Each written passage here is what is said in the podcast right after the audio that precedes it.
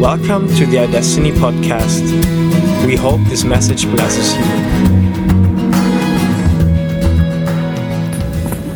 So I've done the Old Testament bits. I mean, there's more in the Old Testament, but we just had a bit of a run through of the Old Testament. But I, I really want to us to look at this passage of Scripture today, um, in view of what we looked at in the Old Testament and in view of how we deal with it today. So, do you remember we talked about the Passover? And the Passover was this perfect sacrificial lamb. And not only did they put the blood on the doors, but they also ate of the flesh of the lamb. And, um, you know, when Jesus in the Last Supper, um, they were all in the upper room, and he broke the bread and he said to them, you know, this is my body broken for you.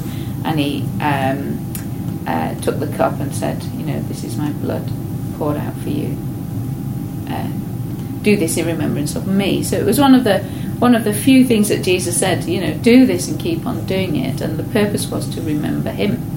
And I think that means, you know, to remember the cross, to remember what it is that we stand for. So, in various different ways, we have instituted this thing that we call communion or whatever you want, you know, whatever you call it. But we, we do this thing called communion, which is when we break bread together and share the cup of wine. And um, it's it's just interesting that it's both. It's both the body and the blood of Jesus. It's like the Passover. It's the body and the blood of the lamb. So that type from the Passover kind of carried on through. And um, you, you may or may not have read this passage in 1 Corinthians 11. But Paul is obviously addressing some issues in the church, and there's obviously an issue in the Corinthian church, and um, there's so much said about communion. I mean, so many different churches do it in so many different ways, and um, I'm not sure what your, you know, experience of communion. I mean, for us, we're very laid back about it. Personally, I don't like it so laid back, but you know, that's just that's just my opinion. I don't think it's right or wrong, it's just a kind of preference. I suspect probably we're supposed to break bread when we eat together. I don't even think we're supposed to do it as a kind of right now we're having a holy moment in our church service. I think it's probably just supposed to be part of what we do every day. Anyway, that's beside the point. What, what we're talking about is healing. So, um, Paul is addressing certain issues in the church. So, um, one of these things he starts talking about. I mean, there's the whole early bit of 1 Corinthians 11 is all this stuff about head covering and women coming from men and authority and all of that, which we talked about. Um, do you remember the video we watched very early on? It addressed those those issues, some of them. So, um, verse 17, it starts talking about the conduct of the Lord's Supper. And it says that there's an issue in this church. So he, this particular thing is he is he is dealing with an issue in the church, and there are divisions among them. And um, the Lord's Supper was becoming disordered, and so um, he says in verse 20, Therefore, when you come together in one place, it is not to eat the Lord's Supper, for in eating each one takes his own supper ahead of others, and one is hungry and another is drunk. What? Do you not have houses to eat and drink in? Or do you despise the church of God and shame those who have nothing? What shall I say to you? Shall I praise you in this? I do not praise you. So I suspect this is one of those other times in the letters where Paul is quoting something that they're asking him and then he's answering it. And then he says in verse 23 For I received from the Lord that which I also delivered to you. That the Lord Jesus, on the same night in which he was betrayed, took bread. And when he had given thanks, he broke it and said, Take, eat. This is my body, which is broken for you. Do this in remembrance of me. In the same manner, he also took the cup after supper, saying, This cup is the new covenant in my blood. This do as often as you drink it in remembrance of me. For as often as you eat this bread and drink this cup, you proclaim the Lord's death until he comes. So, what it's saying is every time you take this, you take the bread and you take the wine and you eat it in remembrance of him, you're proclaiming his death which is the cross. You're proclaiming this is what we are. This is the pivotal point in history. This is what we're living by. This is what we're believing. This is what we're living out of, the reality of living out of what was done at the cross until he comes again. So there will a time when be a time when he comes again, whatever we want to think about that. Um, but we were to do that and proclaim it, proclaim his death. So it's proclaiming this sacrifice, it's proclaiming this event that happened in history, w- which had an effect for us. And for many Christians, they won't have any problem telling us that the effect of the cross is that his blood was shed for us for the forgiveness of sin. And we've preached that gospel for years. You can have your sins forgiven because Jesus went to the cross and his blood was shed to pay for your sin so you can have forgiveness of sin. And um, I think a lot of our problem with healing is we've, we've missed out half the gospel.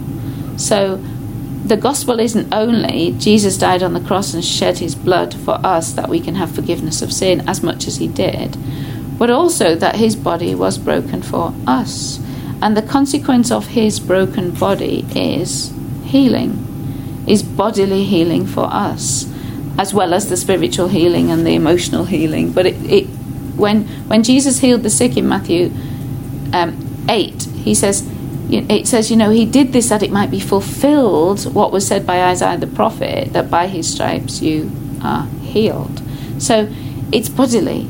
Okay, Jesus didn't go about spiritually healing people or emotionally healing them. The sick were made well, the blind could see. They, they weren't spiritually able to see, they could physically see. So there's a part of, of the cross that we proclaim that is about bodily healing. Okay, and then there's this little end of the the chapter, which I think people get really mixed up with, and we get into all this error and we miss the point of what it is that, that Paul is saying. So it says, Therefore, whoever eats this bread or drinks this cup of the Lord in an unworthy manner will be guilty of the body and the blood of the Lord. And then it says, But let a man examine himself, and so let him eat of the bread and drink of the cup. And we've got into all of this religious systems which says before you come to communion, you have to examine yourself. And if you're not perfect, if you've not confessed all your sins or done whatever it is you're supposed to do in order to be worthy of taking the communion, then you can't take communion. And I know loads of people who you know, are having a bad day and don't take communion because they're not worthy.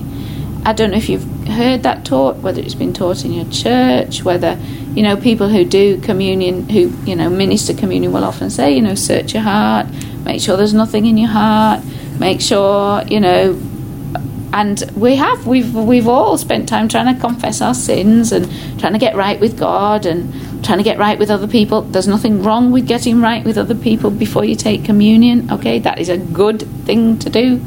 It's good thing to do even without having to take communion. It's got nothing to do with taking communion. Um, so there's this whole thing that you know we're supposed to examine ourselves before we take communion, and people get tied up in all these knots. And I don't think this is what that scripture is saying because it just doesn't make any sense whatsoever. So then it says in verse 29 For he who eats and drinks in an unworthy manner, okay, so in an unworthy manner, it doesn't say he who eats and drinks who is unworthy. It says who he who eats and drinks in an unworthy manner. So the way that you do it eats and drinks judgment to himself. Now that is serious because we don't really want to bring judgment on ourselves. This is all First Corinthians 11. 11. Have you never read it in German before? Um, I'm sure I read it before, Yeah. but not in that detail. Yeah, yeah. It depends what church background you come to. Some churches really make this big deal about communion before you take it. Others Catholic Church Yeah. do. Do they? yeah, Yeah. like my nan, whenever I used to go to church with her, I, even though I was a Christian, Yeah. I wasn't allowed to take, Yeah. she wouldn't let me And you're not allowed to take communion in lots of churches if you haven't been confirmed Yeah, or whatever. I mean, yeah, it's quite exclusive, and that's because of this passage. Because there's this fear that you're being, you're going to. It's done out of love for people, so that they don't bring judgment on themselves. Yeah. But that's really not what it's saying. And then it says, to, then it says, so it says, for he who eats and drinks in an unworthy manner eats and drinks judgment to himself, not discerning the Lord's body. And I think this is what we've misunderstood. Because what Paul is saying is that is the unworthy part of taking communion. If you're not discerning, to discern means to understand something, to to yeah, to understand. Um, so so he kind of answers his own question. So the unworthy manner in which you can take communion is first of all he's addressing issues of being drunk and eating all the food and whatever. So Yeah. you don't you know you you consider one another, but that was because they're obviously talking about a meal rather than you know a minute bit of you know bread and a tiny cup of wine. Is this literally every time you eat and drink? Well, I don't know. People say maybe it was. Yeah, maybe they That's got together to like eat once a week, but it was a meal. Yeah. yeah. so I mean, it was certainly a meal when Jesus did it, wasn't it? Yeah, it was. yeah. So, um, so Paul then tells us, I think, what the unworthy manner is, and that unworthy manner is not understanding the Lord's body. And I think that's really fascinating because actually, as a church at whole, as a whole, I think the church has not discerned the Lord's body. We've discerned the Lord's blood because we know His blood was shed for the forgiveness of sins, and you believe in Jesus, your sins will be forgiven. Gospel, full stop. But we don't teach as the gospel the good news of because Jesus' body was broken, your body is healed. So we don't discern, we don't understand that part of the communion, the Lord's Supper, the issues of the cross. So many Christians will believe that God, Jesus shed His blood for our for the forgiveness of our sins, and we're forgiven and we're right with God, and that's fantastic. And you need super duper faith to get healed, or God might heal you if He wants to, or we've got the whole list right. Um, but actually, that's not the gospel. The gospel is Jesus went to the cross, He shed His blood for the payment and forgiveness of our sins, and His body was broken for our healing. Full stop. Which is all the verses of the Old Testament. You know, forget not all His benefits. He heals all your, di- He forgives all your sins and heals all your diseases. Psalm 103. Um, so it's it's always been together. It's always been part of the same deal. It's never been separate. Um, and then, interestingly, then Paul says in verse 30, which we struggle with, and it says, For this reason, many of you are weak and sick among you, and many sleep. Sleep meaning die. Fascinating. Because a lot of us want to know why are we sick. And, you know, Paul tells us this is the reason. You don't discern the Lord's body. You don't know what He's done for you. You haven't come to this understanding of the whole deal when it comes to communion and what Jesus has done. And to be honest, we haven't. As a church, we haven't. We've preached a gospel of your sin is forgiven, full stop. Okay, you might add on a bit of, you know, God's good and God's, you know, God will look after you and He'll answer your prayers and He'll help you. But very rarely have we put together this package of the sacrificial lamb being for the forgiveness of sin and the healing of our body. Full stop. Deal done. End of the story. And Paul says, for this reason, because we haven't understood it, many of us are sick. Because if you don't understand, if you don't come into the reality of what happened at the cross, then you're not going to live in the benefit of it. It's not automatic. The same as Jesus has forgiven the sin of the whole world, but not everybody is living in the benefit of the forgiveness of their sin. Because many people are still feeling guilty and separated from God because they haven't yet believed. So um, it's just really interesting and it completely shifts what we have been taught. And we should realize it's not true. We should realize that we don't have to examine ourselves because what was examined?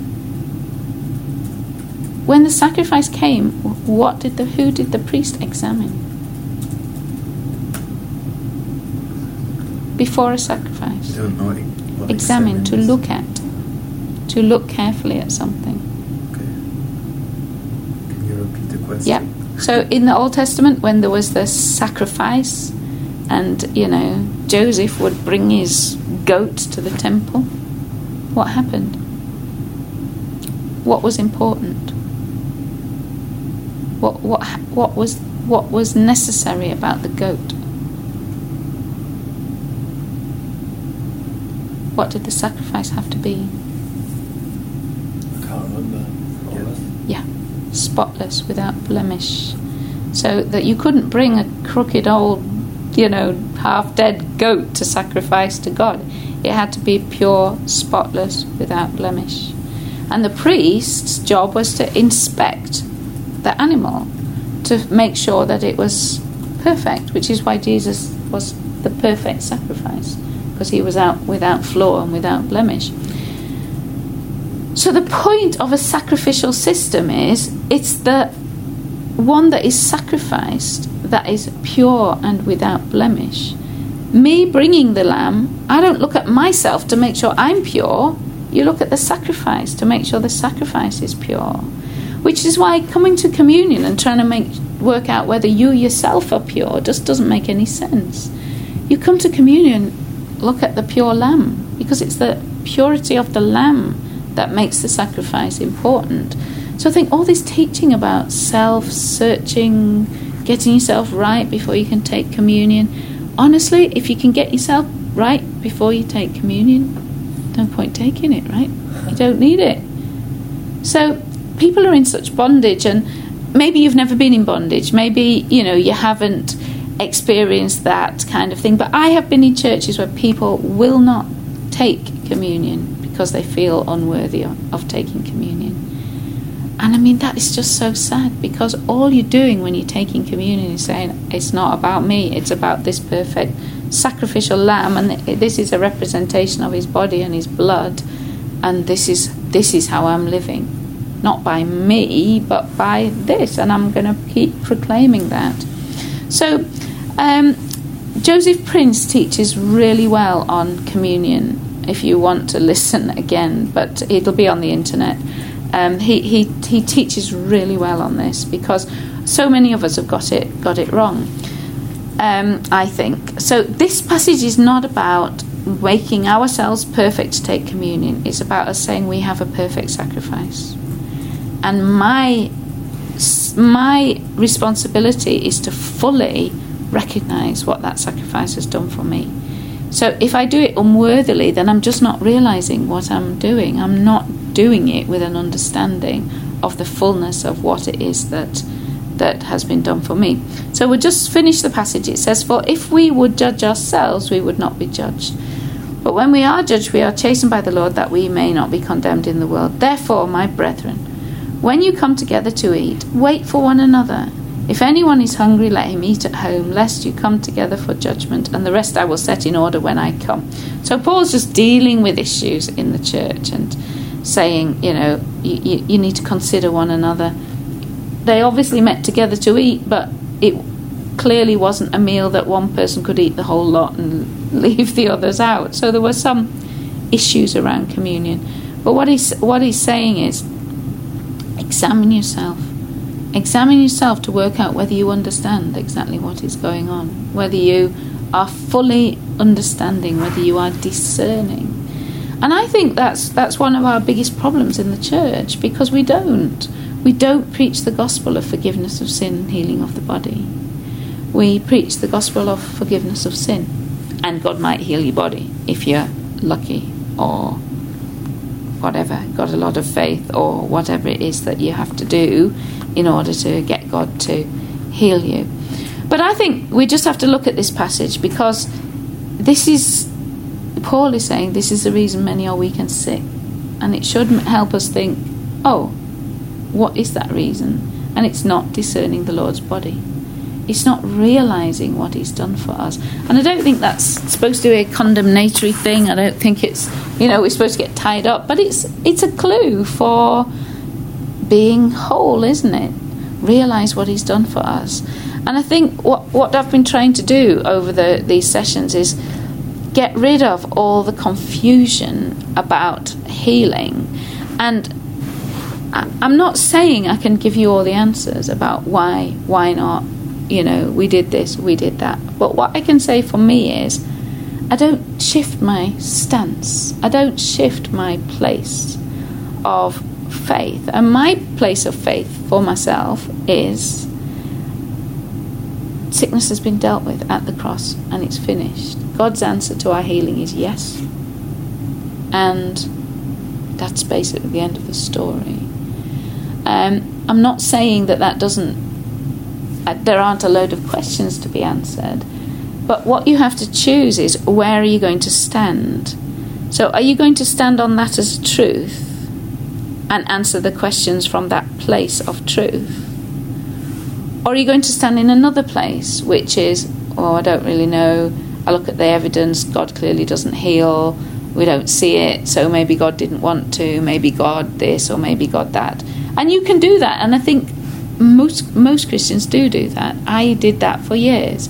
I stood in this place of, well, let's look at the evidence, guys. Doesn't really heal, does he? So there's something wrong with God, probably something wrong with us, and um, and in that place, I believe we are will see less healing because it's it's not a place they whereby you can you know there's a lot about faith about being patient uh, not not being uh, you know not doubting not being swayed backwards and forwards and I think um, that, you know that James one passage about you know he who doubts re- cannot receive anything from God if you're standing in this other place of not really sure the evidence says that God doesn't heal you know we prayed and we had faith for Mrs. Jones down the road and she still died of cancer and therefore and you start making conclusions about God and start making up a theology from your experience I think that is a place where you're less likely to see healing than if you shift your stance to this place which by which you have persuaded yourself and part of faith is persuading yourself and it took me a long time to persuade myself, but now I'm persuaded. Like, uh, you know, Paul says, I'm persuaded that neither life nor death, misquoting Ephesians 3 about love, he's persuaded himself. You understand the word? You know, convinced yourself. You have, uh, you, you, you can't really be moved from that, that position. Um, so I don't like misquoting scripture, so I have to I have to tell you it now. Probably doubly misquoted it. I'll have to misquote it. Anyway, It has the word persuaded. that's the word persuaded it. What is, what is the worst about? Say again? What is the worst about? It says that I am persuaded that neither life nor death, neither principalities nor It's powers can separate me from the love of God. Thank you. It's going to be true, but I'm not sure. But you know what I mean? What, what, what Paul is saying is, it doesn't really matter what happens. It doesn't really. My faith is not based on what happens. My faith is based on who I have, you know, who I know God to be, and um, what I have, um, what I have persu- persuaded myself about God.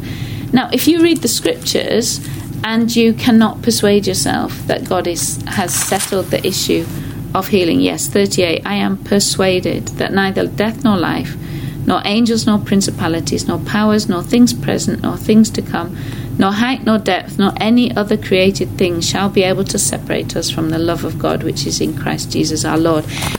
Paul's come to that conclusion. I'm persuaded. Does it look like death can separate you? Yes. Does it look like principalities could separate you? Yes, sometimes it does. Um, but Paul is standing in this place of being persuaded. And I think in order for us to see the healing we want to see, we have to be persuaded. Because honestly, as soon as you start praying for somebody, you start praying for somebody with cancer, what happens?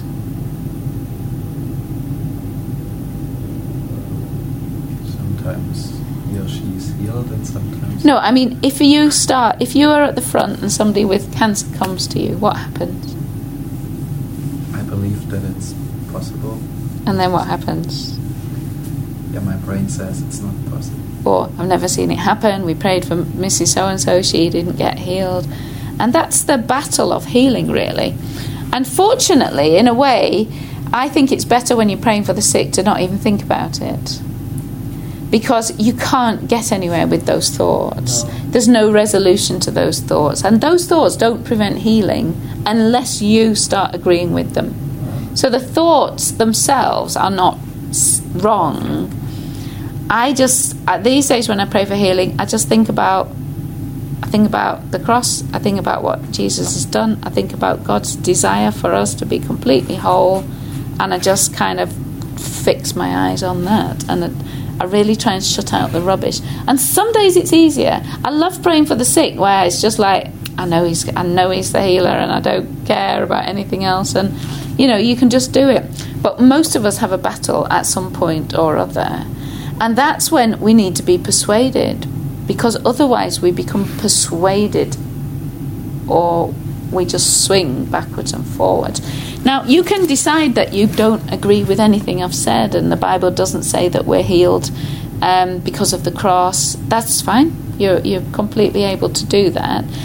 But then persuade yourself about what you do believe. Um, because unless you're persuaded, then you're just going to sway backwards and forwards and backwards and forwards and something will happen and you'll believe and something will happen and you won't believe and something else will happen. And and honestly it's it's it's just really difficult when it's like that. Um, so I think I think the real battle is won for yourself and for your own stance when you can persuade yourself which is why I think the the Bible's really good and I'm not I, I know we're not great on saying, you know, this is absolute doctrine, okay? Um, but I think just read it and work out what it says. And I think when it comes to the cross, you know, people will argue. There's good arguments against what I'm saying. People will argue it all finished with the apostles, there's no more healing. People will argue that Jesus was only talking about spiritual healing. But I don't get why Jesus healed physically if he only wanted spiritual healing. That doesn't make any sense to me. Um, so there are lots of arguments to say God, God doesn't heal, and if that's the, is that if that's what you believe, then stick to it and go for it, and um, all the best. Um, but personally, I think he's done it, and to know that his answer is yes, and not only it's yes at some point in the future, but it's yes at some point in the past, then it just makes life much easier in the mind Mm. and from point of view of faith. Now, does that mean everybody you pray for gets healed? Well, not yet, no. But that that it gives you a better starting point for he- praying for people. Because if you've got another theology of healing, then what are you going to do? I mean, if your theology of healing says God, God, um, God gave him his sickness to teach him a lesson, well, better not go to the doctor because that is not the best thing to do if God's given you something, right? Why would you be going against God to try and get rid of the problem if you think God's given it you? That's what I don't understand. You think God's given you sickness, then why do we spend so long trying to get away from what God's doing in our bodies? It doesn't make sense. There is that part in John with the blind man, Jesus says he he was blind so that I could could show God's. Yeah, I mean they're they're kind of it, the issue of that is a different, slightly different issue, but it is connected because what they were doing is because of all the curses of the Old Testament, blindness was a curse of the Old Testament. So because they were under the law, this guy's this kid's born blind. They think, well, who's done something wrong? So that's why they're coming to Jesus to say, which who did it wrong? Was it he or the parents? And and really the point of that story is Jesus is cutting off that whole issue of the curse of the law and saying neither. Yeah. So he's actually coming against that so-called truth of the law and say it's not about that. Um, this is about me being glorified. I don't think he's saying we decided to make him blind for the sole purpose of glorifying God, Okay. because I don't think God makes people blind. No, no. Um, but I th- so I think there's a slightly more complex issue that he's talking about in that in that case. It doesn't make sense for Jesus to take all the sickness and sin of the whole world onto his body. It would then be injustice for God to put sickness on your body. Because he's already put it on Jesus' body, the same as if he was making you pay the price for sin when the price has already been paid. So that it's already been paid for sickness as well. So I don't think God gives us sickness. Uh, it gets a bit confused with the issue of can God bring good out of sickness? Yes, He can. Do we learn things out of sickness? Yes, we can. Um, can people get saved because I was sick and in the hospital and preach the gospel to them? Yes, they can. But that doesn't mean to say that God gave us sickness uh, any more than God w- will make you sin to teach you a lesson. Do you think God would make you sin to teach you a lesson? no. No. Well, why would He Why? make you sick to take you, Yeah, teach you a lesson? It's the same part. It's the same thing that God has dealt with. He's, huh? It's the lies, right? Yeah, He's dealt with that whole issue of sin and death Yeah. And sickness is just part of sin and death. Mm. So he's not going to give you any more. Is he going to put you? No more is he going to put you sickness on your body to teach you a lesson than he's going to put sin on your body. We'd think God was really cruel if we thought he was making us sin to teach us a lesson. Um, so I don't know if our list's on here or if we've lost it. The other thing I just want to talk to you about, because I'm not sure if we did, um, is the whole issue of Paul's thorn in the flesh. Do you know the story? Did we talk about thorn in the flesh? I think we started to talk about it, but just a few minutes. Right. Uh, the list is here. Kept it. Okay, we'll just quickly run through thorn in the flesh because uh, this is one that people love to use. Um, so, if you remember, there's this little passage. Um,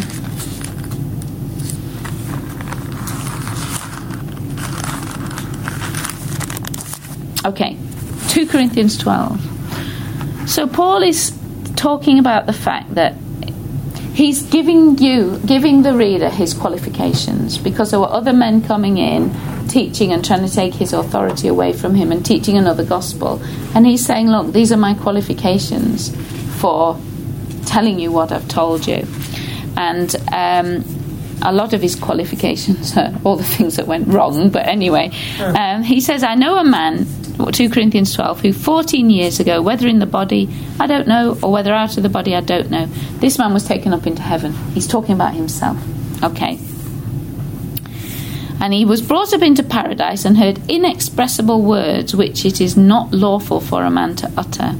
Of such a one I will boast, yet of myself I will not boast except in my infirmities. Okay, so he's saying, I, I, I received this revelation from God. That that I'm teaching you, I went up into heaven and received this revelation. And then he says in verse 7 Lest I should be exalted, which is lifted high, above measure, by the abundance of revelations. So what he's saying is, so that I don't become so, you know, um, glorified because I went to heaven and saw heaven, um, a thorn in the flesh was given to me. And then it tells us what the thorn in the flesh was. And it says, a messenger of Satan to buffet me, to push me around, lest I be exalted above measure. Okay, so there's a number of qualifying issues here. Number one, Paul is saying the reason he's got a thorn in the flesh is because he went into heaven and received direct revelation from God. So if you're going to have a thorn in the flesh, you probably need to be in that category, okay? The reason that Paul was dealt with in this way is so that he didn't become too um, exalted above measure. That's what it says in the English. I'm not sure how to, you know, too proud, too overwhelmingly, too overbearing, okay? So he was given a thorn in the flesh, okay? And what was that thorn in the flesh? A messenger from Satan. What does a messenger do? lie? gives a message, right? Okay. Yes. Well, you know, you're right. It's about exactly that. It's about something in the head. It's about a lie. It's about words. It's about. It might have been a person. It might have been something. It's not sickness. It doesn't say it was sickness. It says it's a messenger. Sickness is not a messenger.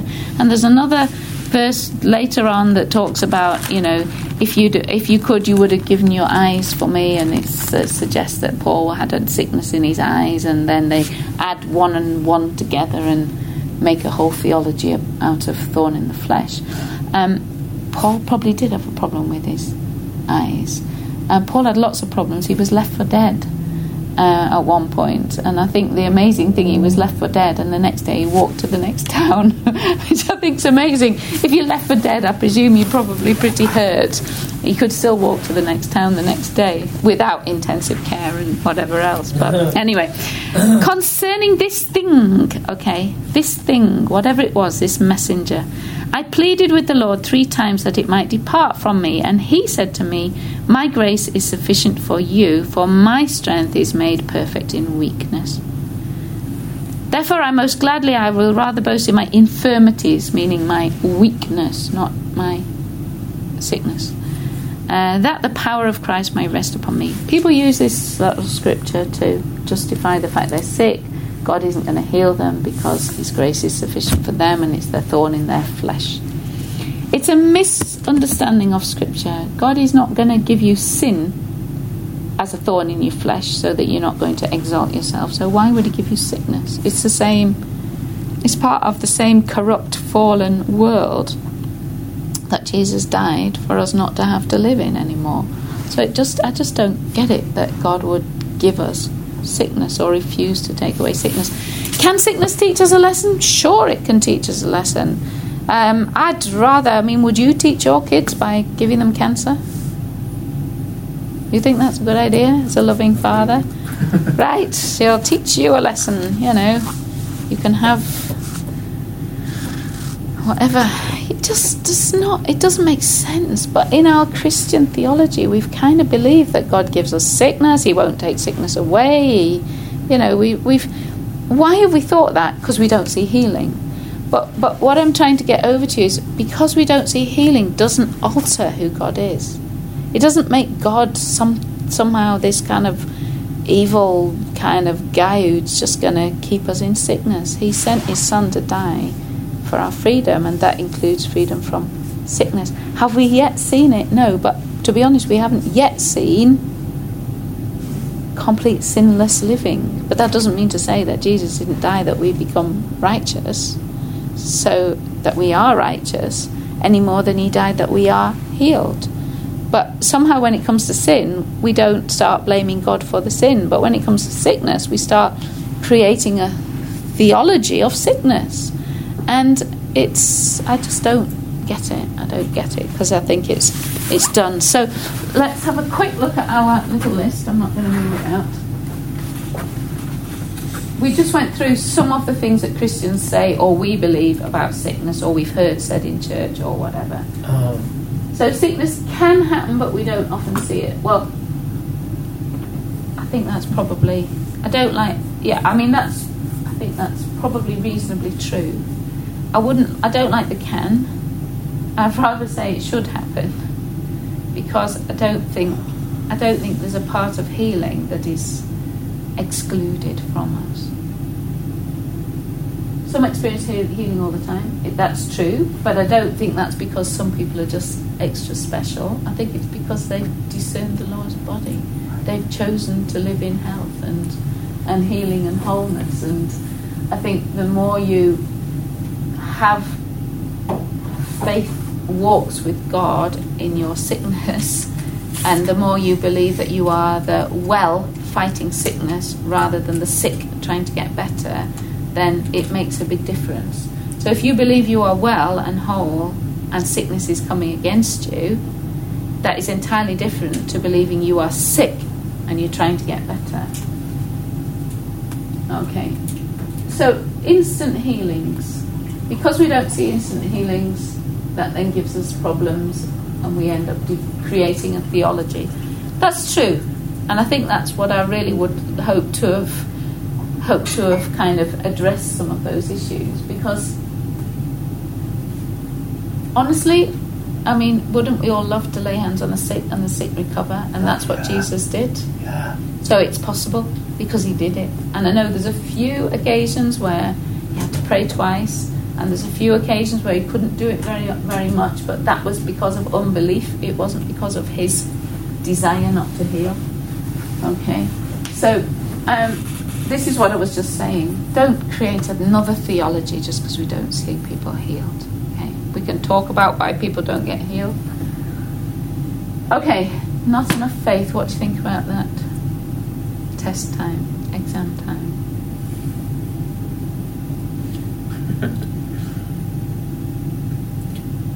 Yeah, you can't have not. Thank you. Correct. We have it already. Okay. Because that, that's, that was the main thing that I thought. I was like, oh, it, you know, it's like you look at Randy Clark's ministry. Mm. He's been a healing ministry for since the beginning because you know he had his miraculous thing, and then it wasn't until 15 years into the ministry where he started to see the healing Mm. happen, and and that's just because he wasn't of the place in his faith in his journey with his faith. I think, yeah, we, I did teach this um, about the whole issue of we are each given the measure of faith. Okay. So you have been given faith, and that faith you have been given is the faith you need to receive salvation. Uh-huh. Ephesians 2. Right. Uh, we, we, re- we are saved by faith, by, by grace through faith, and that not of yourselves this is a gift of God, that being the faith.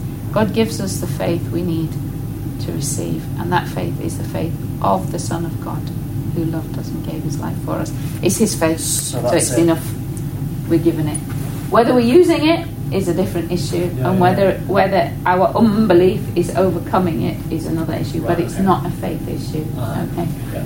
Our faith didn't work. Well, that's a tricky one because you know you always hear, "Oh, we all prayed and we were all in faith and they didn't get healed." And I would have to say, it probably wasn't faith because it doesn't make sense that if you all have faith, I think sometimes we just have to be honest with ourselves and say there's something not working in our faith. Because otherwise, if you believe, well, we all had faith and it didn't work, then who's What's the problem then?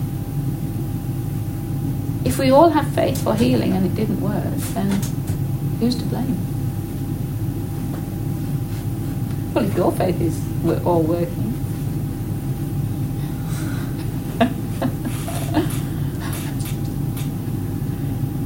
but we hear it, don't we? Yeah. We all had faith. I don't understand why God didn't heal because she was the woman that had the most faith in the world and she got faith and she wasn't healed. God's, God's the one that's the problem then, isn't he? Because we had faith and he didn't heal. So I don't buy that. I don't, I don't buy having a theology that makes God to be our problem. It doesn't work for me. Um, I can say I don't understand. I can say maybe our faith is just not working as, as we think it is. Maybe our unbelief is overcoming our faith. Maybe there's a whole deal that we don't understand.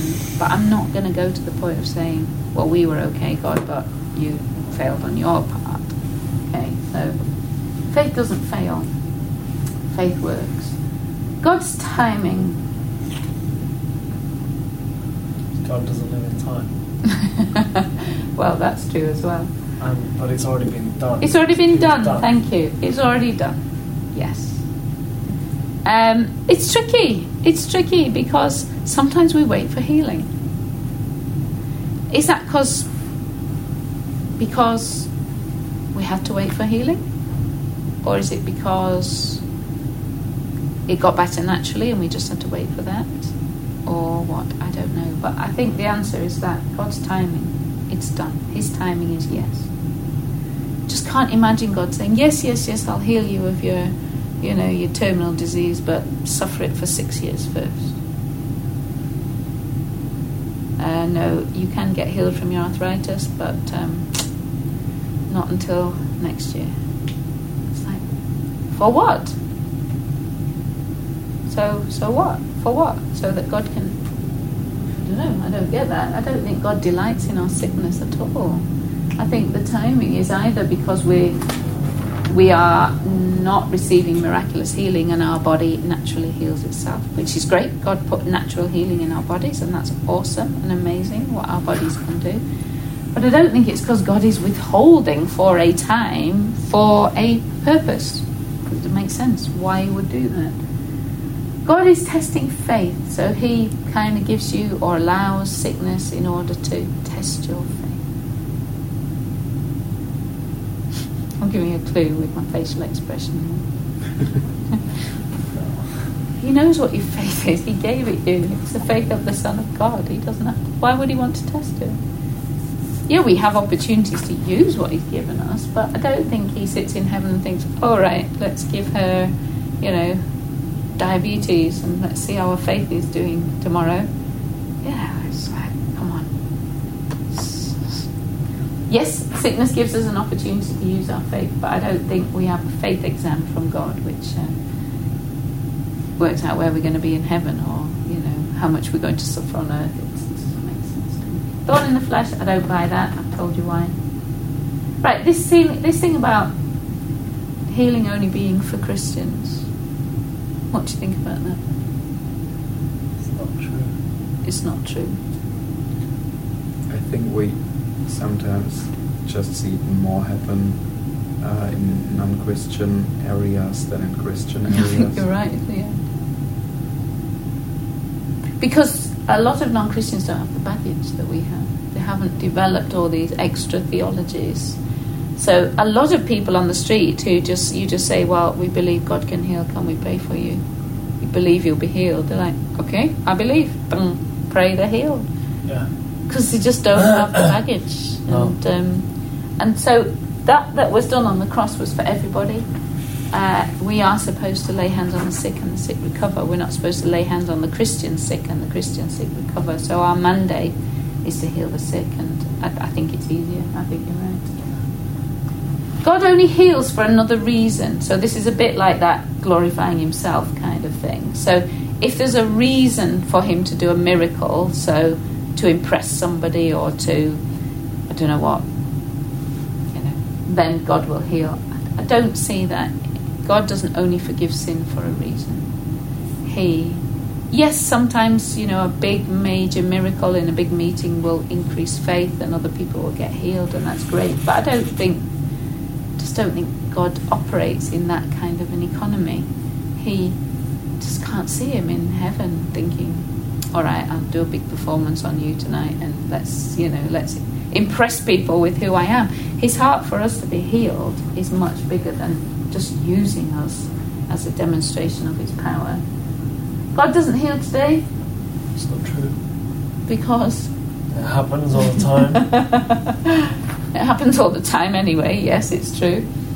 Um, you proclaim it until the, till he comes. I mean, you proclaim the Lord's body until he comes. We were to go into all the world and preach the gospel, lay hands on the sick, cleanse the leper, cast out demons, raise the dead. That's our mandate. That's what it is to be a disciple. He didn't say do it until until such a time as somebody tells you it's stopped. So, not praying right. Didn't do enough. I don't know if this is the same point. How do you feel about not praying right? Besides the point. Yeah, I mean, if if you're praying with a lot of unbelief, it's maybe the not praying right part. Okay, that's a good really point. Yeah, it. yeah. And I think sometimes it's really it's really a difficult thing to say because sometimes when you pray for somebody and you yourself feel like you're in the worst place ever, you know, you've just had a terrible thing or argument or you're unhappy with somebody or whatever, and somebody asks you to pray and you think, oh God. I mean, I've done that before. I've prayed for people and they're the ones that get healed or you didn't really seem to have any faith and they just come to you and they get healed. And there's some others that you really feel like you're on top of the world and you're the woman of God for the moment and bang, you know, and it doesn't work. So I think So come to you when you're in a really bad yeah, mood. come and come and get me in a bad mood, and yeah. Perfect. So I think not praying right is not true. Certainly not from point of view of formulas. So I've not I've not worked out. You know, some people say it's easier for doctors to pray because they know what the problem is. Well, I think God knows what the problem is better than any doctor on earth. I think some people feel like they've got to go to the doctor to find out what's wrong in order to tell God what it is that He needs to heal. God is more than able to work out what is wrong in your body. Um, that's not making any comment about going to the doctor or not. I'm just saying God is actually on it and He knows what is going on. But I think the issue of unbelief is true. And I think sometimes you just have to settle that battle in the mind. And when you're saying, you know, you just have to counter it. So, you know, you're praying for somebody who's in a wheelchair and you're thinking, oh, I've never seen anybody. You don't keep going with those thoughts of, I've never seen anyone get up and, you know, they're never going to get out of this wheelchair and we've prayed for them for 300 times and whatever. If you're praying with that, God can still heal and God does still heal. But I think it's much easier for you if you just say, shut up, he's the healer. That's the end of that. Or whatever you want to say to yourself. But, uh, you know, whatever. Um, didn't do enough. I don't know whether that's, can't remember what we meant. We didn't do enough or the person didn't do enough. So all of those hoops that we have to get through, we talked about that when we talked about faith. Didn't fast enough, didn't pray enough, didn't worship enough, didn't read the Bible enough, didn't whatever. None of those people that Jesus healed on the in Jerusalem, wherever he was, had done enough. So it didn't exclude them from their healing. Um, self-inflicted sickness. That's really interesting. Well, yeah, like um, like nutrition. People And don't like- get healed because they've brought it on themselves. Sounds like diabetes. It's, it's most of it's to do with what you eat, right? Or Well, a certain type of diabetes. yeah, yeah, yeah, one of the type. And then and then like you, you look at inflammation and cancer, which is inflammation is can be caused by like you know sugar and bad diet. And But then, can you get healed from that? of course you can. But you can also prevent by you know Yeah. by putting the body of Christ into you. Yeah. So I think I think it's a bit of a mixture of things here. The answer is self-inflicted sickness. Of course you can. God does not stand there and say, ha, "Sorry, you smoke sixty a day for your you know your whole life." But I do think there's two issues here. One is it is much harder for you as an individual to receive healing if you have a self-inflicted sickness. So if you have smoked 60 cigarettes a day, I think it's really hard to receive healing for your lung cancer because your own guilty conscience and your own uh, regret and your own self-loathing, your own ability to not have overcome your own addiction, I think really makes it difficult for you to receive healing. Can you? Yes. Does God want you healed? Yes. Can someone else's faith heal you? Yes. But I just think there are certain things that we do in life that do not help our bodies.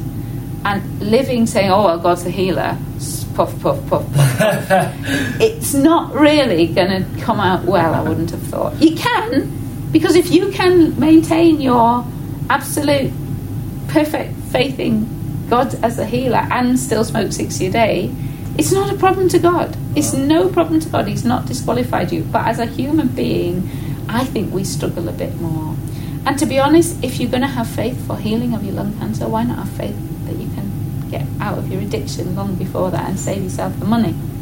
You know, it's no more faith to believe for healing of lung cancer than it is to believe for freedom from an addiction to tobacco. So, you know, if you're in faith for healing, then get healed now and save yourself the addiction and all that comes from that. Um, but if you don't get out of your addiction and you do get a sickness, or you then God doesn't exclude you from healing because of that. But I just think we exclude ourselves from healing sometimes. And um, and yes, there's the whole issue of do we live right? I think it's a mixture. You know, I think if you're in prison for 40 years in China and they only give you bread and water, you can be completely fit and healthy in God by faith.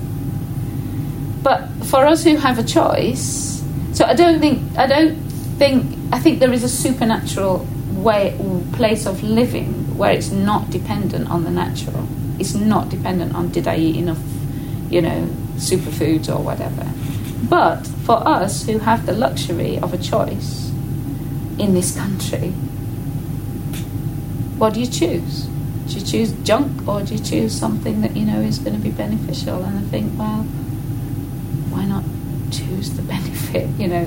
But I think, you know, there's more than half the world who has no choice about what they eat and has no yeah. choice about whether they've got polluted, whatever. I don't think they're excluded from living in health because I think, you know, the Bible says, give thanks for what you eat, purify it by prayer, by giving thanks, and eat it in faith. And I think there is an element where I, I personally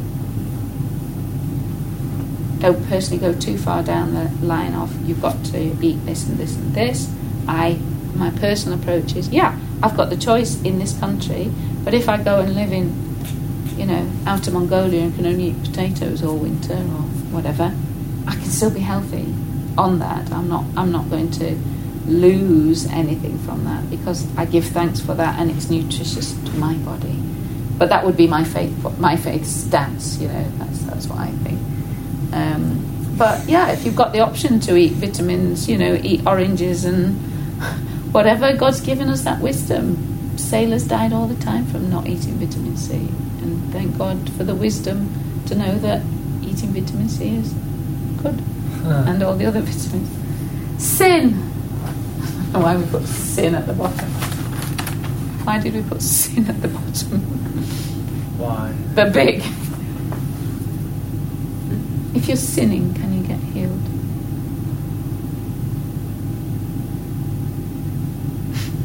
Timon? Yes, correct. I think it's the same issue. It's the same issue of our own, our own unbelief. If you're living in perpetual sin, your unbelief is probably going to hinder your faith. It's not that God isn't going to heal you. It's not that someone else's faith can't heal you. It's not that you can't just receive healing. Some people have faith for one thing and not for another thing. It's amazing. Some people have no faith whatsoever that they can get set free from, you know, some addiction, and yet live in complete divine healing for everything. It's it's weird how we are because I think it's to do with our background and our expectation and our our. So yes, because God doesn't see us as sinful. So that's why all this stuff about, you know, while you're sick, you better find the sin and you're not getting healed, so it must still be sin and you better repent and repent again and forgive again and do this again and all the rest of it again in order to get healed. It's tiresome and it doesn't work. I said last time, nothing wrong with asking God, is there something causing this sickness? And if it is unforgiveness or bitterness or whatever, you know, some something that isn't whole in you. Your addiction is because you're not whole, and that addiction is causing problems in your health. Then, sure, ask God and deal with that behavior or that lie behind that behavior. That would be real, real wisdom. But that doesn't mean God is not going to heal you of it.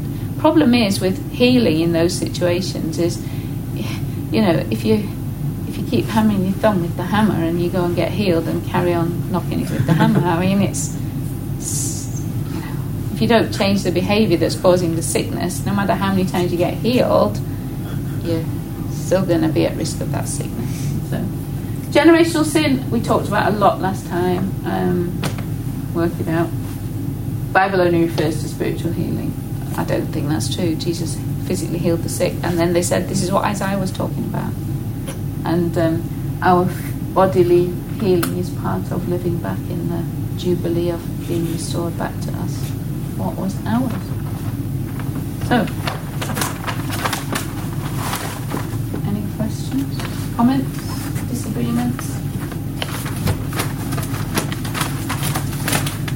So basically, we just need to like clear all of our beliefs and then just literally believe in the finished work of the cross. Exactly. And life is perfect. well, yeah. Yes. Basically, yeah. yes. It is. It is well, it best, is. It's the best belief that I've ever come across in yeah. life. It is, yeah. hands down. Yeah. Um, yeah. So I'm just going to keep focusing on that. That's what I think is the answer. And then like anything else that comes up, I'm just gonna like. But it's like subconscious beliefs, and I've you know I've done a lot of like coaching stuff and courses Yeah. and learned how to clear all of these subconscious beliefs. Yeah, You know, even conscious beliefs as well, um, so that you you're more of an open channel, so that you can then go, okay, I'm gonna choose beliefs. That, Yeah. um, and I think that's the good fight of faith. It's Yeah. choosing what you're going to believe. yeah.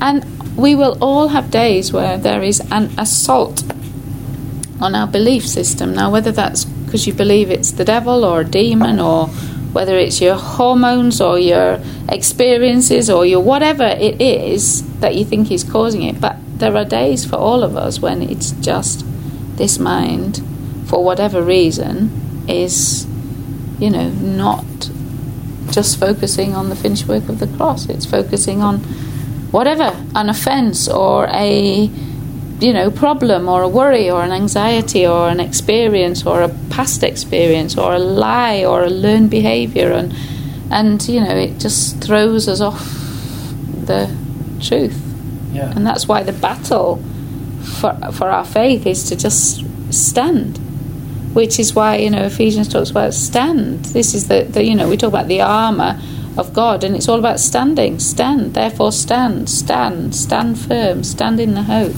Yeah. and um, but it's this mind that will sometimes. Yeah. I was I was kind of journaling a few days ago about I don't know I just felt like um, it was so important to be strong and and strong-willed and like you know like this warrior from God and like courageous and and like having such strength within this belief about the finished work.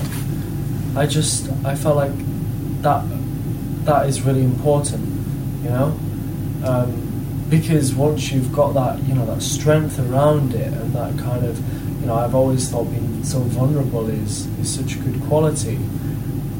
I guess vulnerability can be strength, but like being like such a, like you know like Joshua in the Bible, Mm. just like this warrior for God, just like doing everything that God told him to do, even though half the time he was killing people. Um, it's like it's you know having that kind of commitment and faith in God, um, and like the finished work of the cross. I just I feel like I need to be more like. I think I think what you what what you need to understand is this term meek. Okay, you know it talks about Jesus being meek, Yeah. and Well, it's- it's- it's meekness. As well. Yeah, meekness is about power Uh-huh. and strength, but choosing how to use it. Right. So there is something about vulnerability. Jesus didn't have to hang on the cross, you know. He had all the power to get off the cross, Yeah. but he chose not to. So I think I think there is there is there's a bit of both, isn't there? There's that there's that I'm going to stand strong and firm and you know but I think it's not about that aggressive I'm going to do it I've got to do it I must do it I must get it's Yeah, that yeah, I think you're right it's about that strength of saying I'm not going to move I'm really just not going to move from this place and I'm going to stick at it but that doesn't have to look like raging war all the time yeah, sometimes it can look like weakness yeah, yeah. because I think, but it just it's an inner place of Yeah. I'm I'm just not I'm not going to shift from this, and um, And like even on those days, you know, I was I was just thinking about the days where you know you're really struggling. mm, I like how you know in Ephesians with the armor and stuff. mm, It's like I think there is a place for that. Obviously, there's a place for the you know the cross. Is like, Yeah. yeah, absolutely. But I think there really is a place for using this armor against that and having a Yeah. belief in it. Yeah. Is this kind of you know I am protected, I am strong, yeah, safe. absolutely. Um, Sometimes I, I, I literally talk to myself. I literally shout at myself or shout at the you know literally speak out loud because sometimes speaking causes you to hear it in a way that you don't if you don't hear it and I think I think there is an aggression that is necessary. mm, Um, But that doesn't. What I'm trying to say is that doesn't mean about not being vulnerable. Is the wrong word. Not being meek. Mm. Mm. Right. Anything? Um, um, maybe next time we might talk about whatever you want to talk about, or um, don't know why people don't get here. Thank you like for that. listening to the iDestiny podcast. For further information, check out www.idestiny.org.uk.